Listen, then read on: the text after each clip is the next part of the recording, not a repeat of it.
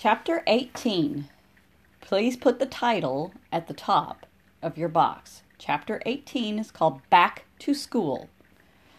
When we got home this time, I was no longer a visitor, and we soon settled into a routine. Mornings were exercise time. The first day, Mother opened a paper bag and dumped a pile of marbles on the floor in front of me. Miss Ballard said you would know what to do, she told me. After exercises, I practiced walking without my sticks. I decided to practice with a book on my head twice each day.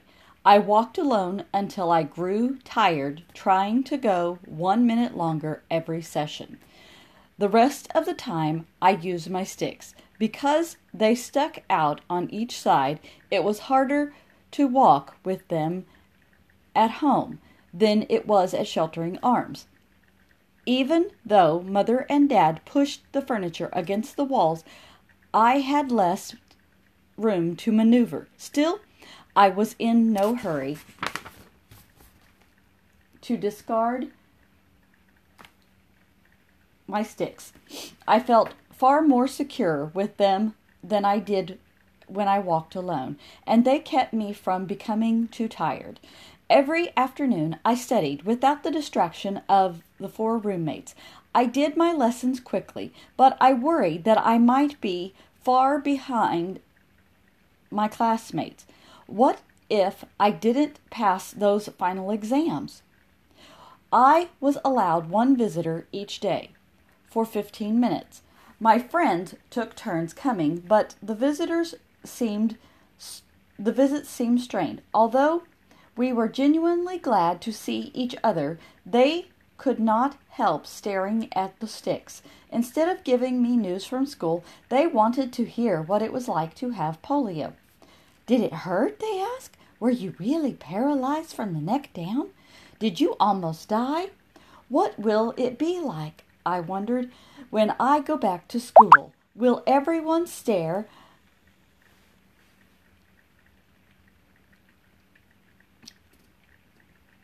Will kids I don't even know want to hear the details of my time in the hospital? I felt like a freak show on side or a sideshow, valued only for or because I was different. A week after my discharge, we returned to Sheltering Arms for my first checkup with Miss Ballard, and Miss Ballard was pleased at my progress. I could hardly wait to see the other girls to catch up on the hospital news. When we went to room 202, Dorothy and Renee and Alice were in school, and the new girl was in my bed. I talked a while with Shirley and left feeling disappointed and slightly resentful that life at Sheltering Arms was rolling smoothly along without me. My second checkup was scheduled at one o'clock. So, what we went early and visited in room 202 while the other girls ate lunch. During my first weeks at home, I frequently sat by the window and watched for the mailman, hoping for news from Sheltering Arms. I wrote regularly to room 202. Renee and Dorothy wrote back often. Alice wrote occasionally, and Shirley could not write by herself. But the letters from the other girls always said, P.S. Shirley says to tell you hi. Oddly, I didn't listen to the Lone Ranger after I went home. Tonto and Silver belonged in a different part of my life. After four checkups, Miss Ballard said, I didn't need to come back for a month. When I arrived at that time, Dorothy said, I won't be here the next time you come. I'm going home on Saturday. Did the new braces work? I asked. Dorothy shook her head no. My brothers are building a ramp so that I can get in and out of the house. I was glad that she was going home and sad that she would always need a wheelchair. When it was time for us to, to leave, I hugged Dorothy, wondering if I would ever see her again. We promised to write often, and that promise held back my tears. We had a good we had good intentions, but letters between us and my roommates slowed in both directions. There were two new girls in room 202. About two weeks after she was discharged, I got letters from Dorothy. I wanted to leave Sheltering Arms more than anything, she wrote, but now sometimes I wish I could go back. Isn't that silly? It wasn't silly to me. We were safe at Sheltering Arms, cocooned in the arms of room 202, where everyone understood what it was like to have polio. Getting around in the normal world, even in our homes, our own homes, was more difficult than in the hospital. In April, I got permission to return to school. I was still in my walking sticks, but I could go up and down stairs if I held the railing with both hands and had someone carry my sticks for me. I was slow because both feet had to touch every step, but I could make it. Dad brought me a backpack for my books, and I was to start by attending only in the mornings. If I could manage that, then I would gradually work up to a full day. On the first day, I was so nervous that my hands began to sweat, and I was afraid the sticks would slip out of my grasp. What if the people never quit staring? What if no one would carry my sticks up and down the stairs for me? What if I couldn't get around the, the, crowded halls and fell? Worst of all, what if I discovered that I was hopelessly behind the other kids in class?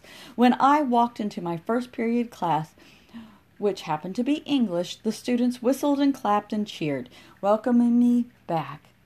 All morning, kids begged to take turns carrying my sticks up and down the stairs. They offered to help me with my backpack. They walked ahead of me in the halls, clearing space. Without knowing it, I had become a celebrity. Since I was the only person in Austin to get polio that year. The whole town had followed my progress. While I was in the hospital, it seemed that all of Austin had been pulling for me, hoping that I would walk again. Rather than falling behind in my classes, it was quick it quickly became clear that I had remained equal or even pulled slightly ahead. By the end of the morning, I felt sure that I would pass my final exams. My last class of the morning was chorus. Practice. Thanks to all of the songs in the dark, my singing voice was improved. Even though I now use my stomach muscles rather than my diaphragm, I, as I found my seat and placed my sticks on the floor beside me, I remembered how my skirt had jumped because of the twitching thigh muscle on homecoming day, and how I had collapsed in the hall when chorus ended. I had been gone seven months. I had been gone a lifetime. Although I returned on walking sticks, moving slowly and taking small steps, I knew that in many ways I was stronger than when I left. I opened my music and began to sing.